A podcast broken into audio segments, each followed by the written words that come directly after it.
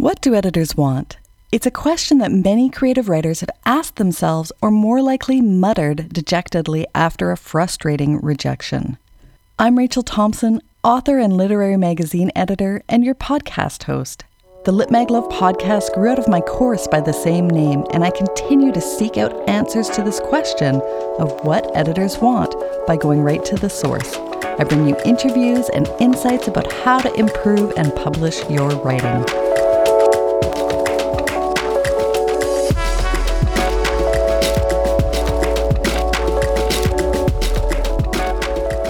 Hi, lovely writers. Rachel here with what will be our final episode of 2019. So we'll bring some Lit Mag love back to you in the spring of 2020. And my guest this episode is Ali C. Hall. She's a senior nonfiction editor at JMWW, and she also reads flash fiction for Vestal Review. Vestal Review is firmly established as an exciting venue for exceptional flash by both emerging and well known authors. Their stories have been reprinted in numerous anthologies and been selected for Wigleaf Top 50 multiple times. Vestal Review is an eclectic magazine open to all genres except children's stories and hard science fiction. Now, JMWW is a weekly journal of writing, publishing the best in fiction, poetry, flash, essays, and interviews, or a close approximation. And I speak with Ali C. Hall about both of these journals.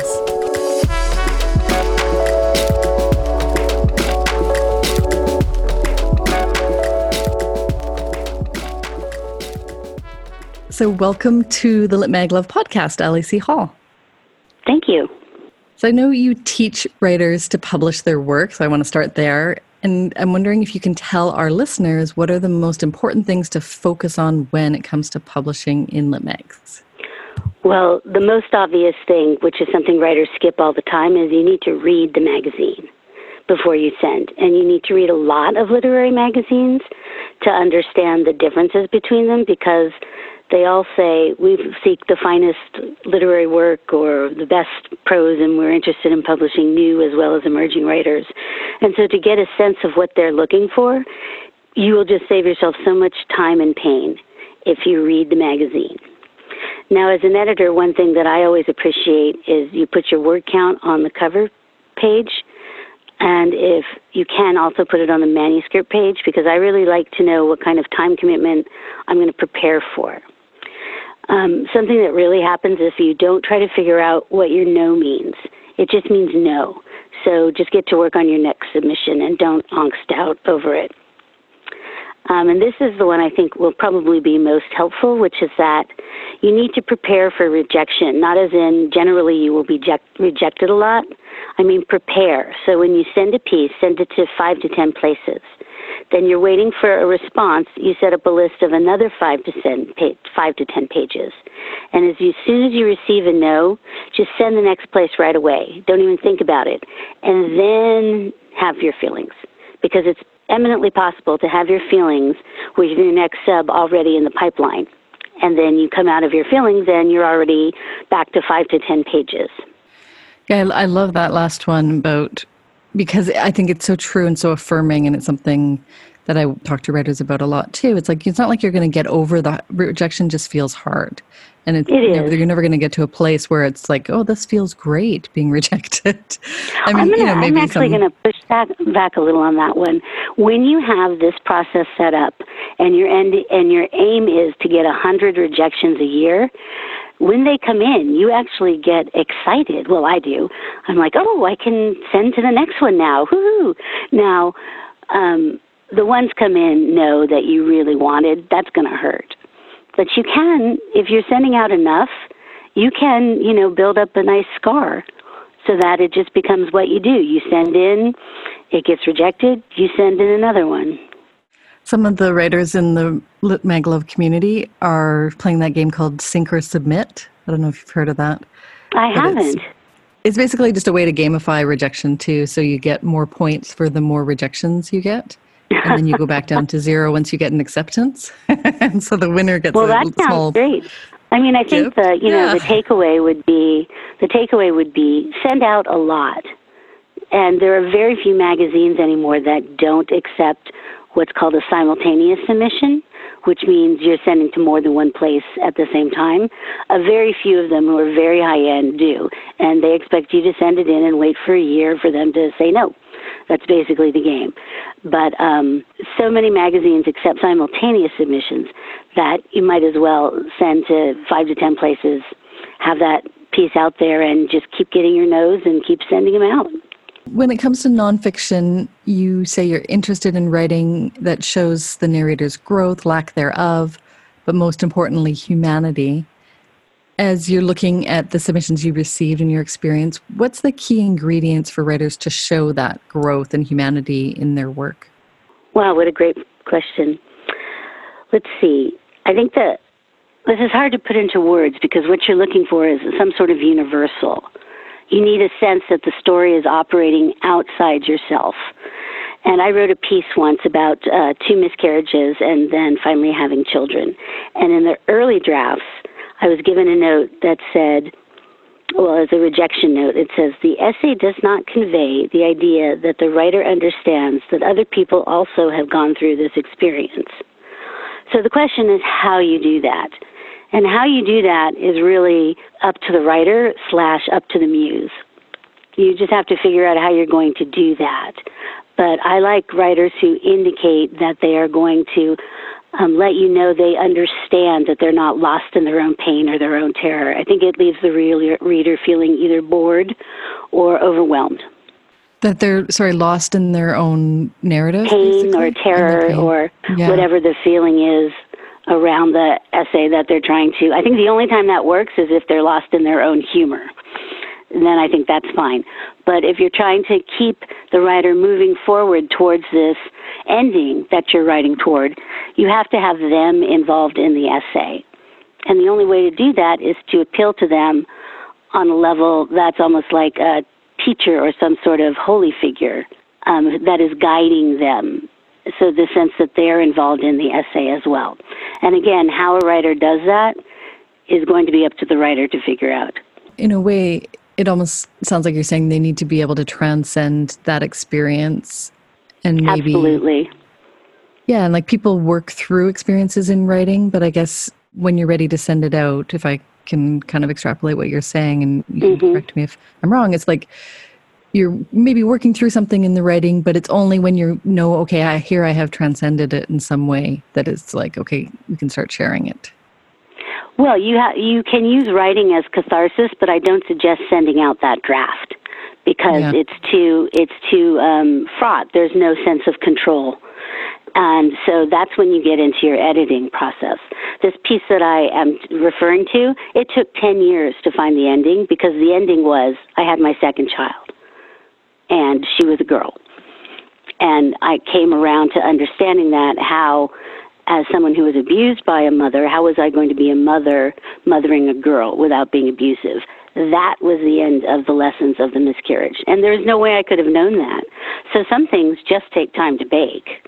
Yeah, like literally was you had your child in that time period? Is that? I had two, yeah. Yeah. One son and then a girl. So I'm wondering if I can ask you the qualities of writing, I guess, that doesn't quite make it. I mean, you've touched on that a bit, talking about it feeling like, you know, they're lost or they're in terror. Are there any other yes. qualities that don't quite make it for you in your reading? Again, that's very hard to define because it's going to be so subjective. For me, it's someone who's, um, well, at the Vestal Review, we say most pieces don't get rejected because they're not good. They get rejected because they're not good enough. There is something meandering about the piece. There's something, writers love to weave stories together, take this issue, that issue, then braid them. It is much more effective to begin at the beginning of the story with a simple declarative sentence. We were outside, it was raining, and we heard the rumble. So you place the reader right away, and you proceed from there completely chronologically at least in the first draft. The other thing I see a lot is the first literally two or three sentences, and then the writer leaps into the backstory.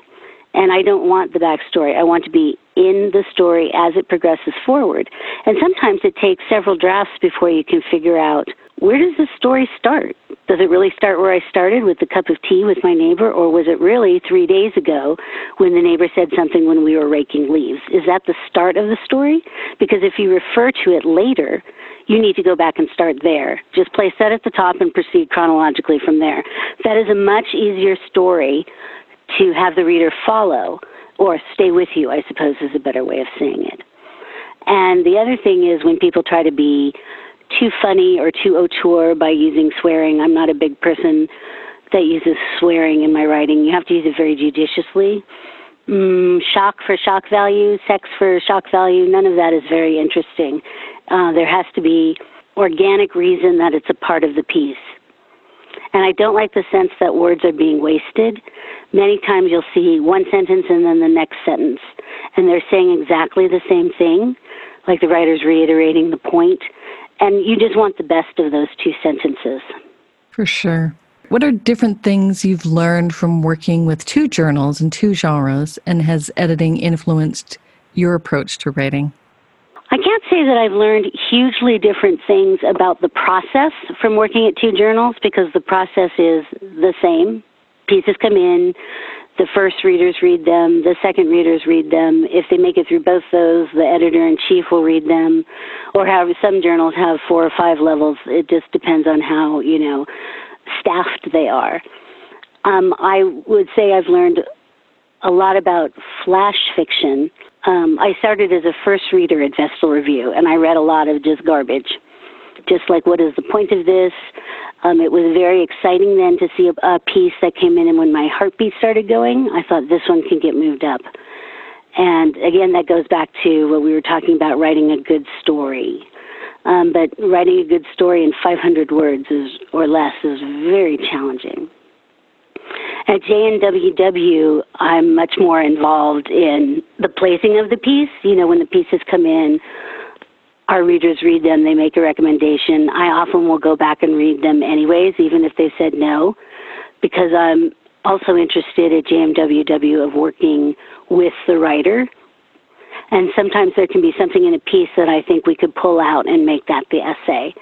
And so uh, the actual thing I've had to learn is we're not a writing class, we're a magazine, so don't take on a piece that's going to be too hard because that could take weeks and weeks and weeks and then still not make the essay. I like that analogy that it's not it's not a writing class, it's a magazine. And maybe that leads me to to wonder what kind of um, what should writers expect when their work is accepted by you and if you make developmental suggestions at all or be willing to work a bit with a piece that maybe is you know not at the writing class level but is further along Definitely. At JMWW, I really do that because most essays that come in, I think there have been two in the year and a half that I've been there that I was like, we can run this, let's make this little one and this little one correct, and then move on. Most of them come in at a B plus stage, I would say, but we're looking for A plus. So I will spend I can spend weeks working on it with a writer, and they have to understand that we're undertaking this with the understanding that it might not get published that the final decision is made by the editor in chief, but I'm not going to send it to the editor in chief until I feel like we have an essay. So generally, most people accept me um, at that level. They say, okay, I'll work with diligence and you'll work with diligence and we'll get to an essay that we hope we can publish.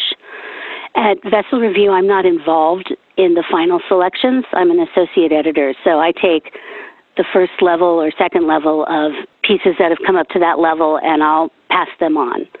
From my own experience as a writer, most of the time they run it or they don't. And some magazines will come back to me and say, well, we wanted to change this comma or, you know, can you work on this section? But there's not a whole lot of editorial development. When you get into the higher levels of magazines, they have so many submissions, they're just going to go with the perfect ones. I do get a sense from writers when I speak to them sometimes that they want to send something out and have a magazine act like a writing class and say, "You're so talented. Let's let's take this and let's let's blow this up or let's open this up or let's take this out." And the editors don't want that. They want a finished piece. And they're going to assume that the piece you sent in is the best you can do. And so you've got to send them the best you can do. What are some of the qualities of writing that you're eager to read in submissions to either journal and that maybe you haven't had come in just yet? um, definitely humor. You know, happy people from perfect childhoods, I don't think tend to be literary writers. They don't have enough to go on, and um, so if you can work humor into your piece, that's a one really good way of letting the reader know they're going to be safe. They're going to be carried through the story and it will take them to a, a place that they wanted to. And because we tend to write about the things that are traumatic and awful and therefore dramatic, to have some humor in there is just so lovely. I definitely look for humor and I don't see it nearly enough. I'm really interested in a lot of me Too stories, for lack of a better word. I think the um, level of attention being paid to sexual abuse, sexual harassment is fantastic, and most people have them, and they have good ones. But what I'm not seeing in that category would be not enough of people who have come through the other side. So they're not living in the problem of having been um, abused in some way. They're actually in the solution, their solution, and they're writing about that that to me is more interesting. And you can cover the story and then get to what happens next. How do people, why do we want to keep reading that women are being sexually assaulted if we don't get to, I chose not to sue and I came to my own personal resolution around this. Or I sued the guy and he went to jail. Fantastic. You know, some sort of, um, that place they were talking about of like a, a deity who understands what's going on. The third thing I'd like to see more of is some spiritual writing, not necessarily about religion, and I certainly don't want a, your treatise, you know, from your theological degree. I want a story that touches on spirituality in some respect. It could be a nature story, it could be a story about how you came to a certain spirituality, but something that has, um, to use a phrase, something going on that's greater than yourself, and an acknowledgement of that, that you're not the only thing in the universe and that there are some true paths out there, whether you identify them as such, Christianity or Buddhism or whatever, um, whether you identify with that or whether you look at nature or birds. I had a beautiful piece by Elizabeth Felicetti, who is actually a minister, and it was about birds and how the birds helped her understand her father's death. And in the end, she uh, saw a bird that let her know that her father had moved on in a good way. That's the kind of piece that really appeals to me. You mentioned that you like Me Too stories, for lack of a better word, and, and then you also say you welcome stories from people of color, marginalized people, the disabled, LGBTQ plus feminists, and then also those in addiction and codependency recovery with mm-hmm. the focus on recovery which doesn't yes. surprise me given what you said uh, earlier. But I'm wondering what has been the impact of being explicit about this and what you're looking for for the journal. Well, I just posted that about two months, about a month ago. So it's hard to see the impact, but I do have more people of color writing in. The the um, submissions we get tend to largely be from white, I would say middle to upper middle class economic women um, with a kind of a specific story to tell that is valid. We're not seeing. I'm actually I'm starting to see more in an economic variety. People who just, you know, younger people basically who may not have the resources yet to sit and write. I mean, you have to have time to sit and write, so you have to have figured out some sort of economic situation for that but I, I feel like I haven't done what I need to do to reach into those communities. I, I did go to a conference, the AWP conference, and I went to uh, several panels on how to get more diverse writers into your magazine. And one thing that was very clear is that those writers don't want to apply to places that say we're doing an issue on, you know, gay, lesbian stuff. They don't want to be that writer. They want to be a writer who happens to be gay or, you, know, lives with a certain medical condition, has a wheelchair, is older. There's another thing. We don't get a lot of writers who are much older. Um, and so those people want to be invited in because of their writing, not because of their skin color or their religion or something. So I think it's uh, incumbent on the editors to go out there and find those communities and I'm still struggling with the time to do that. Nobody gets paid at any of these magazines, so we all have to figure out how we're going to run our finances and run our families and do our own writing and edit the magazine. So, but that is definitely something that I need to explore on my own as an editor is how to reach into those communities. Because when they come in and they're that story that I want intellectually, if it's not the story, it's not going to be published just because it's by, you know, uh, someone with a club foot or something. It's like, oh, well, you still have to be able to write you can't skate by. There are too, too many good writers to skate by on your ism. I'm wondering if you can, and I asked you beforehand if you would think about this, but any uh, describing any recent work that stands out for you that comes from uh, those communities or those focuses as well. Well, it's it's hard because actually today on JMWW we put up a piece that is by a white man. it's called, and I'm just I'm in love with this piece right now. It's called How My Hangover Killed Lou Reed, and it's by Richard Prins. And so that's the one that's kind of dominating my thought. But one from an older man, also a white man, um, is called North Lake I Remember, and that's in, in the works. Um, and it's a beautiful piece that has a, a kind of Chekhovian feeling and the sense of like the Once More to the Lake that E.B. White wrote. Um, the one directly that comes out of that sort of over would be Catherine D. Morgan's Flash, and it's called A Fat Black Woman with No Ass but Breasts That Make Up for It. And you can just Google Fat Black Woman, and you'll probably get there. JMW Fat Black Woman. And this piece, I'll, I was I'll post a link on our show notes too. oh, good. Okay. Um, it's just it's a, a beautiful piece about a woman who imagines it's so imaginative how she imagines um, enjoying her fat black woman with big breastness and how that would take shape and what she would change and um, that one just came to me i was looking for flash pieces and i put out a call we were going to do a flash issue and this was one of the ones that came in and when you, like I said, when you read something where your heart goes pitter patter, you definitely want it. I will say that um, Vestal Review is more traditional in the sense that it has issues. We're doing, you know, this issue on this and this issue on that. Um, and so you have a deadline and things like that. But JMWW, we publish two to three times a week. And so we never have a reason not to turn down your story. It's never not going to fit if we want to publish it. So you do have a better chance of getting published with us because we don't have to cut anything out. We we just publish it later. Mm, that's a really great tip for listeners who want to submit. Yep, that and the fact that I really work with writers, I think are the two reasons you would choose to submit to our magazine over a lot of others that are in the kind of like uh, we're not the New England Review, we're not the Paris Review, we're not the New Yorker. So then I have all these other magazines. How do I choose even which to submit to? And mm. that's, you know, one way is that we work with writers and you have a good shot of getting in if we like the piece. Yeah, and there's sort of this line, I think, between what you said earlier about submitting a piece that needs work. I mean, submit your best work, but then there's kind of a beautiful opportunity here, too, where they can submit their best work, but then even make it better by working with exactly. an editor who's hands-on like yourself. Yeah. Exactly.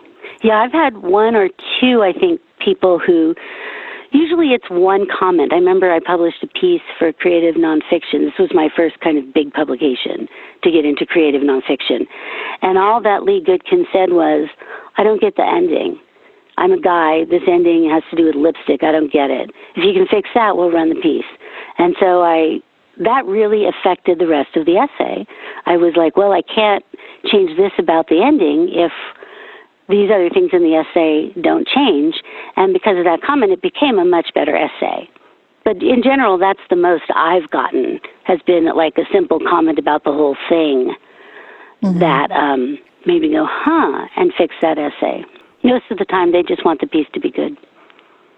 Yeah, like good as is and not have to do too much work. Well, there's there's no time, and I think editors would love to get their hands on a piece and edit it. Um, but it is, I was actually on the other end of that recently.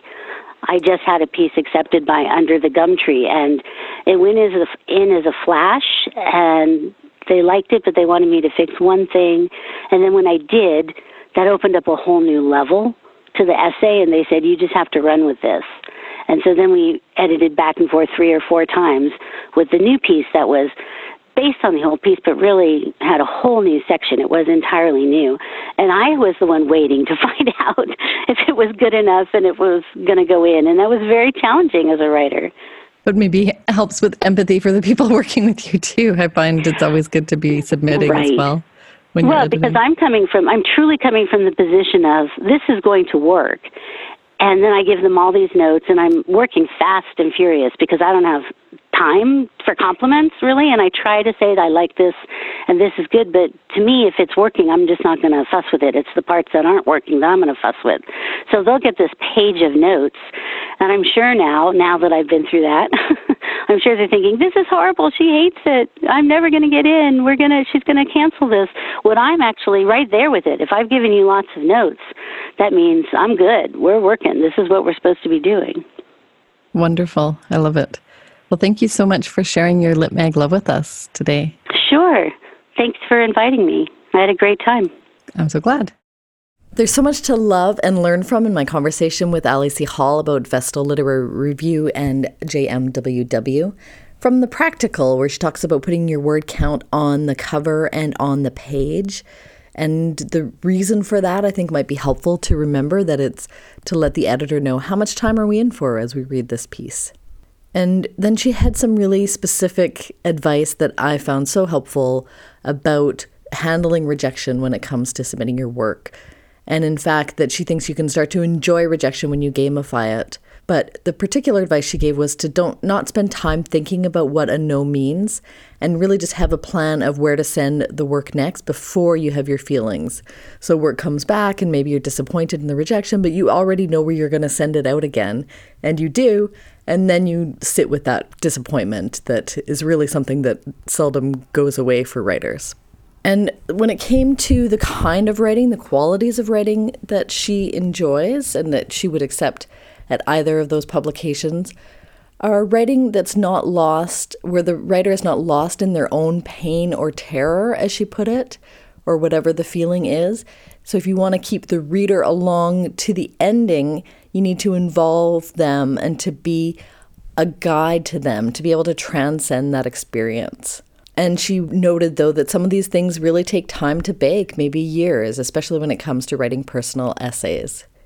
And then some other story advice that is stuff that I've heard several times from editors for both fiction and nonfiction is to really proceed chronologically. It's really difficult when a writer will write for two or three sentences and then leap into the backstory.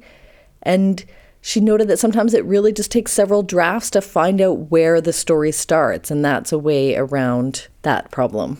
So, finding where your story starts, and maybe that's why you're jumping around in timeline, but that in fact you could write it chronologically if you start in a different place some practical things too that she doesn't want to see in submissions and it's not something that appeals to her personally as an editor is swearing shock sex for shock value and one sentence and then the next one that repeats itself. And uh, that's something i've heard referred to by editors several times as baggy language. Another thing she noted is that literary magazines are not writing classes they're magazines. So they really don't take on pieces that are too hard. And that she's really looking for you to send in the best you can do. In spite of the fact that she works closely with writers, but she wants you to really bring it as far as you can and not expect to be able to elaborate on a section or develop a different part of your piece based on her feedback. You need to be ready to have it as close to ready as you can possibly do. Some of the stories that she's interested in are Me Too stories, and that she said she's not seeing enough of those stories from people who've come through the other side, so writing from being in the solution to be able to cover the story and then get into what happens next. And one of the differences she noted between Vestal and JMWW is that Vestal is limited in the space that it has, but JMWW really doesn't have limits on how much they publish. They'll publish whatever writing they think is good. So, this is a place where you'd have higher chances of being able to be published. So I mentioned this is the final episode of the Lit Mag Love podcast this year, and we'll be back in spring 2020. This is also the final episode of the podcast being co produced with Room Magazine. And I just want to really thank my roomies out there, the people who have been helping put this podcast together, starting with Megan Bell, who did some of the initial edits and initial brainstorming around the podcast, and moving to Micah Lemiski, who's been the sound editor and a great sounding board for me working on the podcast. Just want to thank everybody on the collective for participating. There are several guests as well who came on the show, and that's just been really a wonderful boon. And speaking of Room Magazine and Roomies, I continue to be on Rooms Collective and I'll be editing an upcoming issue, co editing it, in fact, with Megan Bell, our former publisher. And it is on the theme of neurodivergence. So if you want to send in work to us, we would love to receive it, full of Litmag love. And we're definitely looking for work that challenges us to think or feel differently. And you can submit that work at roommagazine.com. Finally, I want to thank you, listeners, dear listeners, dear lovely writers, for listening to these episodes of the podcast. I always love getting your feedback, so please, please share with me what anything you've learned from the podcast or any way that it's helped you submit to journals. And in the new year, I also hope to do more uh, listener letters or to start listening to listener letters and sharing those with listeners as well. So if you have a question about a specific lit mag, one that can wait until spring 2020, but do send me those questions now in the meantime so we can address them in a future episode. Thanks. Litmag Love is co presented by Room Magazine, Literature, Art, and Feminism since 1975, and the Litmag Love course, an online course to get smart, fearless, and published with lots of help from me. Sound editing for the episode is done by Micah Lemiski, and I'm your host, Rachel Thompson. If you want to give us some love in the form of a review wherever you get your podcast, we would love that, and it really helps other writers discover the podcast. You can find us online at litmaglovepodcast.com or on Twitter, Instagram, and Facebook at litmaglove. Thanks for writing and reading literature, and thanks for listening to Litmag Love.